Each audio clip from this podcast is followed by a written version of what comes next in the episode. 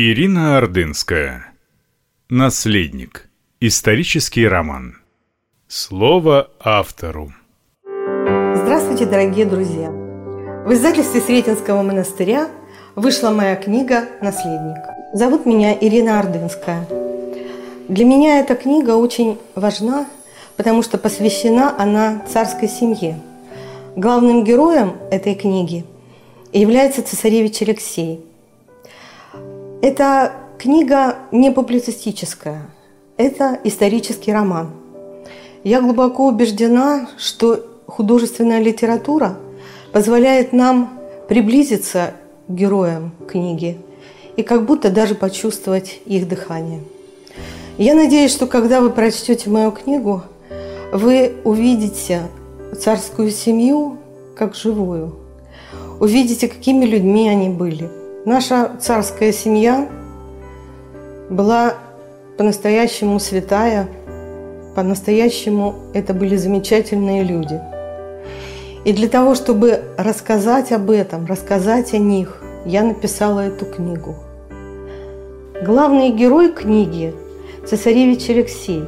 Это был образованный, умный и очень добрый человек. И я думаю, что наши соотечественники должны познакомиться с ним, полюбить его, вот как люблю его я.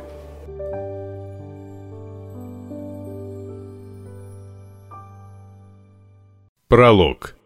Детство цесаревича. Читает Елена Дементьева. 30 июля 1904 года в семье российского императора Николая II Александровича и императрицы Александры Федоровны родился долгожданный сын. Вся страна с момента венчания государя и государыни в 1894 году ждала появления на свет наследника престола. Рождение каждой из четырех великих княжон вызывало в обществе разочарование. И когда, наконец, в Петергофе 30 июля в 13 часов 15 минут государыня родила мальчика 4 килограмма 660 грамм и 58 сантиметров, радости народа не было предела. Государь назвал день рождения сына, наследника, незабвенным и великим. Считал этот день самым счастливым в своей жизни.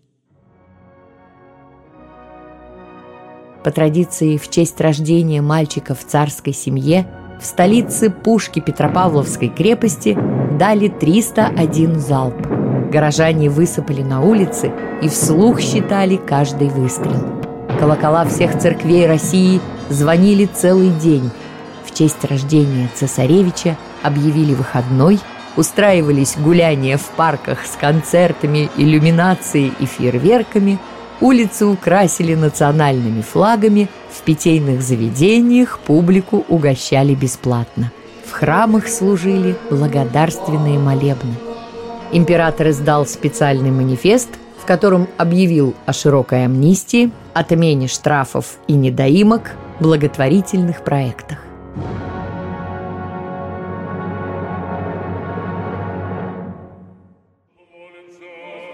11 августа 1904 года в храме Большого Петерговского дворца состоялось таинство крещения цесаревича Алексея Николаевича Романова, которому на тот момент исполнилось 12 дней.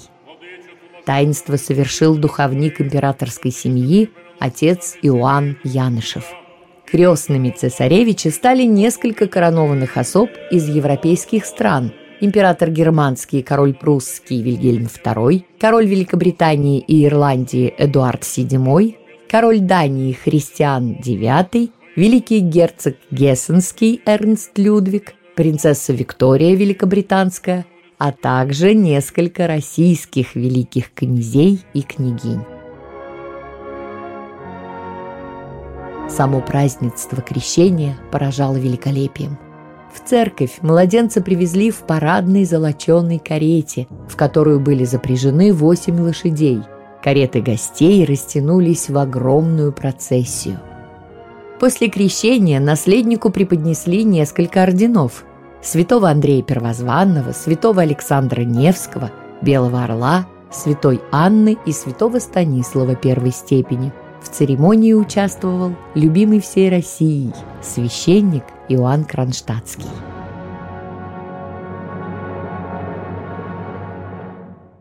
В младенчестве цесаревич был очаровательным малышом, с кудряшками, пухленьким, розовощеким, совершенно здоровым на вид. Однако вскоре стало понятно, что у новорожденного есть проблемы со свертываемостью крови. Уже в шесть недель у него началось пупочное кровотечение, которое долго не могли остановить. От потрясения и сильного волнения императрица потеряла сознание – Доктора поставили страшный диагноз – гемофилия. Наследственная болезнь крови, которая передается по материнской линии и от которой скончались несколько родственников Александры Федоровны. Горю августейших родителей не было предела. Их долгожданный единственный сын оказался болен неизлечимой опасной болезнью. Любая травма или ушиб для него могли оказаться роковыми. Цесаревич рос непоседливым, веселым, активным мальчишкой. С задачей оградить его от травм не справлялись родные и многочисленные няньки. Цесаревич постоянно умудрялся пораниться или упасть. За этим следовали тяжелые приступы гемофилии, когда он испытывал острую боль, слабел, долго оставался в постели. Выздоровление занимало недели, а то и месяцы – в это время цесаревич часто не мог ходить, его носил на руках дядька-матрос.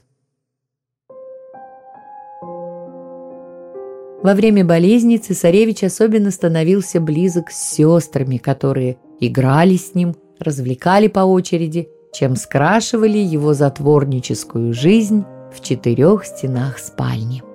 Но стоило ему выздороветь, и шустрого наследника уже никто не мог удержать в комнатах дворца. Он вырывался на свободу в парк, на пруд, хотел играть с ровесниками, мечтал быть таким, как все мальчишки. Его карманы всегда были набиты разной мелочевкой, ржавыми гвоздями, пуговицами, гайками, веревочками, камнями. Лицо и одежда постоянно оказывались измазанными – он уговаривал отца и сестер печь картошку в парке на костре и считал, что она вместе с черным хлебом и солью самая вкусная еда. С младенчества цесаревич стал шефом нескольких гвардейских полков. Ему дарили форму этих полков, и он очень любил щеголять в этой одежде. Носил он ее очень правильно, обладал от природы отличной осанкой.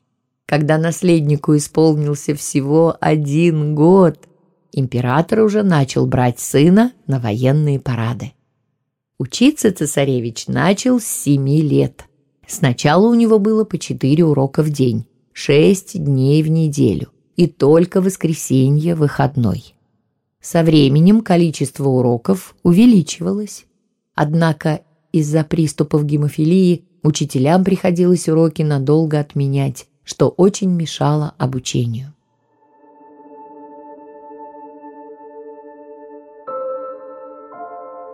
Осенью 1912 года царская семья отправилась в свой дворец, в имение Спала, на охоту. Там у наследника случился один из самых страшных приступов гемофилии в его жизни. Он ударился ногой Началось внутреннее кровотечение, которое врачам никак не удавалось остановить. Ситуация стала критической. Цесаревич страдал от сильных приступов боли, много дней держалась высокая температура, он слабел, начал терять сознание. Врачи предупредили августейших родителей, что, возможно, их сын вскоре умрет. Ребенок прекрасно понимал сложность своего положения и попросил безутешную мать когда он умрет, поставить ему небольшой памятник. Скрывать критическое состояние наследника уже не было возможности. Чтобы по стране не поползли слухи, в газетах начали печатать сообщения о состоянии его здоровья. Однако самого страшного, к счастью, не случилось.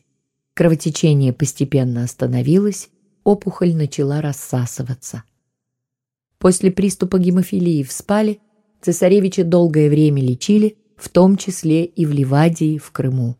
Его левая нога практически была парализована. Понадобились длительные массажи, различные процедуры, чтобы он смог ходить, хотя бы сначала с тросточкой.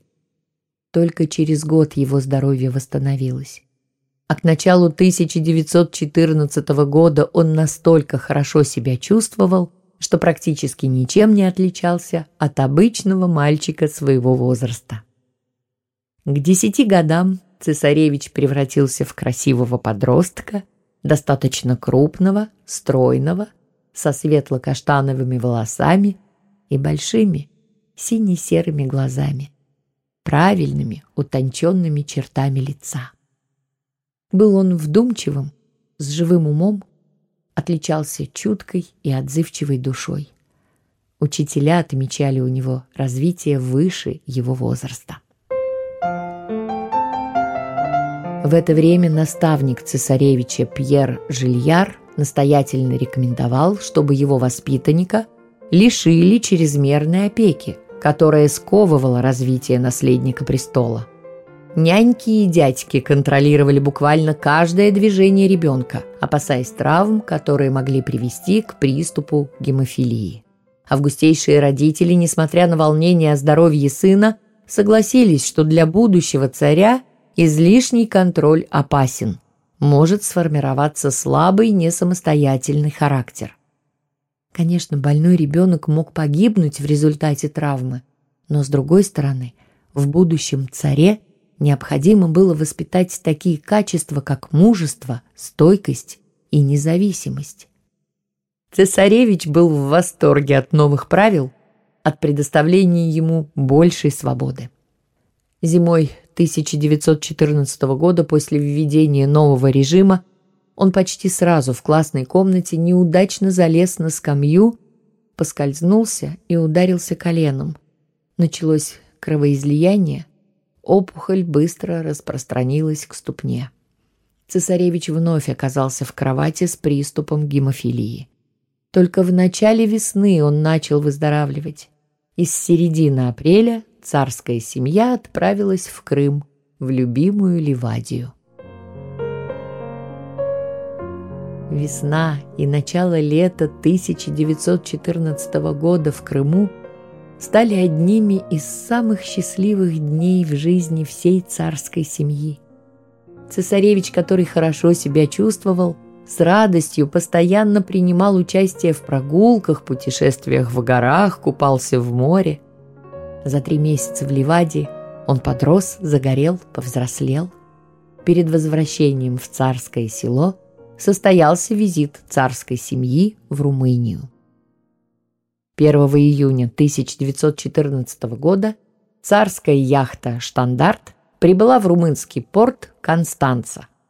Там царскую семью ждал торжественный прием, парад, роскошные обеды, уличные празднества. Цесаревич очень подружился с очаровательной румынской принцессой Илианой, младшей дочерью принца Фердинанда и принцессы Марии, красивой и доброй девочкой. Когда цесаревич и принцесса прощались, юный наследник российского престола сказал малышке, что когда он вырастет, то однажды вернется, чтобы сделать ей предложение. Беззаботная и радостная жизнь для цесаревича закончилась, как и для его семьи и для всей страны, 19 июля 1914 года – когда началась война с Германией. Уходили на фронт родные и друзья царской семьи. Почти все время проводил на фронтах отец, сестры с матерью работали в госпиталях. Сам цесаревич тоже часто вместе с сестрами отправлялся в лазареты.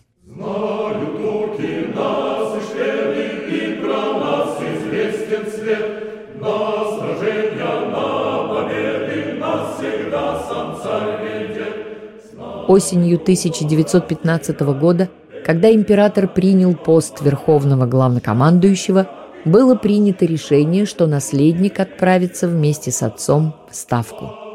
Цесаревич был счастлив. Он уезжал с отцом на фронт как настоящий солдат. Ему специально сшили солдатскую форму, которая ему очень нравилась. В Могилеве, в Ставке, император с сыном жили в губернском доме, построенном на высоком берегу Днепра. Учился цесаревич, как и в царском селе, каждый день, хотя уроки часто приходилось отменять, так как государь, выезжая на фронт в войска, брал с собой сына. Учитель Пьер Жильяр возмущался, что жизнь в Ставке мешает наследнику получать нормальное образование. Но государь был непреклонен. Он считал, что его сын должен видеть страдания, которые приносит война, и навсегда почувствовать к ней отвращение. Не всегда поездки на фронт оказывались безопасными. Часто враг был в слишком опасной близости. Именно за одну такую непростую поездку в войска после посещения линии фронта 25 октября 1915 года по ходатайству генерала-адъютанта Иванова, главнокомандующего армиями Юго-Западного фронта, цесаревич был награжден серебряной медалью четвертой степени на Георгиевской ленте. В начале декабря 1915 года, находясь с отцом в Могилеве, цесаревич простудился. Чихание вызвало кровотечение из носа, которое не смогли остановить. Врачи рекомендовали срочно вывести наследника в царское село, где ему могли оказать более квалифицированную помощь. В поезде больному стало хуже. Приходилось останавливать состав, чтобы менять напитанные кровью тампоны – Всю дорогу в купе цесаревича в полулежащем состоянии поддерживал дядька Климент Нагорный, потому что больному нельзя было лежать. Наследник несколько раз терял сознание. Только в царском селе врачи смогли остановить кровотечение, когда прижгли ранку в носу. Праздники, Рождество и Новый год стали для цесаревича печальными. Он их провел в постели и лишь к весне начал выздоравливать.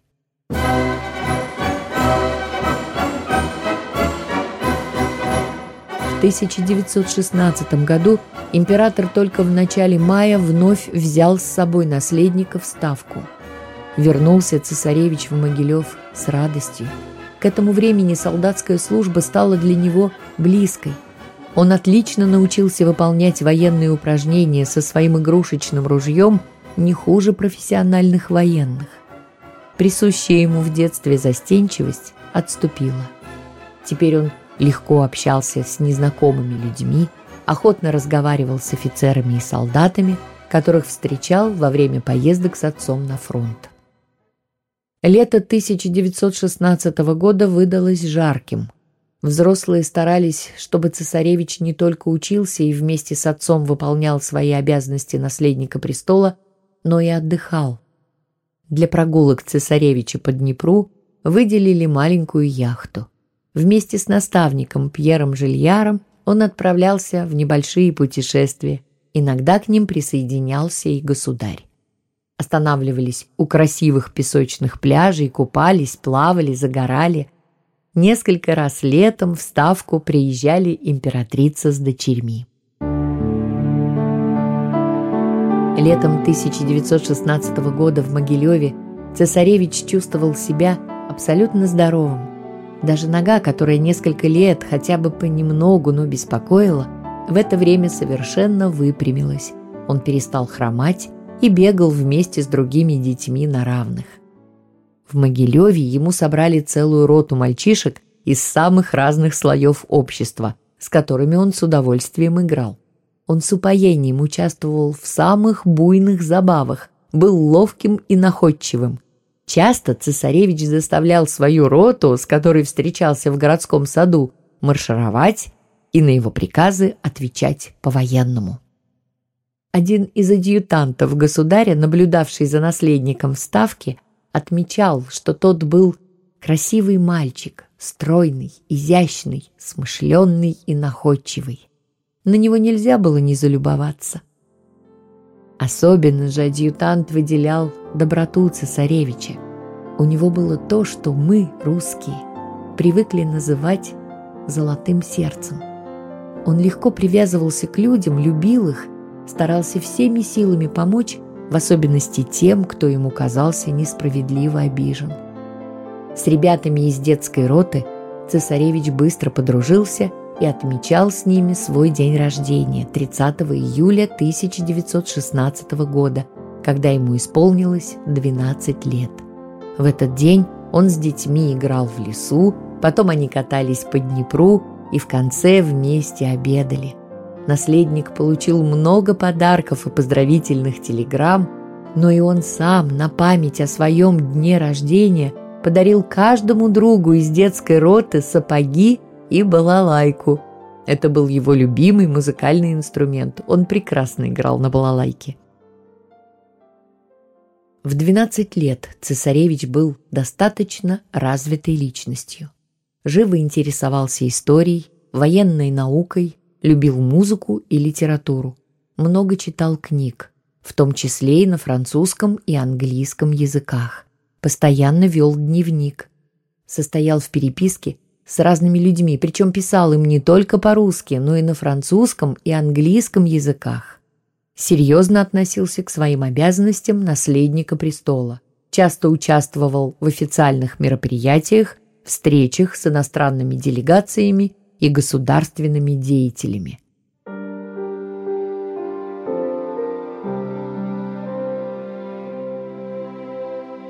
Во время войны цесаревич быстро повзрослел. Постоянное посещение линий фронта и лазаретов Знакомство с людьми, прошедшими тяжелые страдания на фронте, заставляли юного цесаревича серьезно смотреть на жизнь, лучше понимать чужую боль.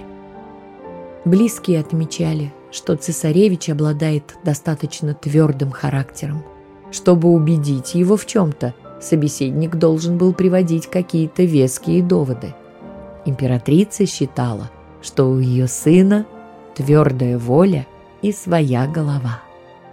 В окружении царской семьи говорили, что наследник обещает стать выдающимся русским монархом.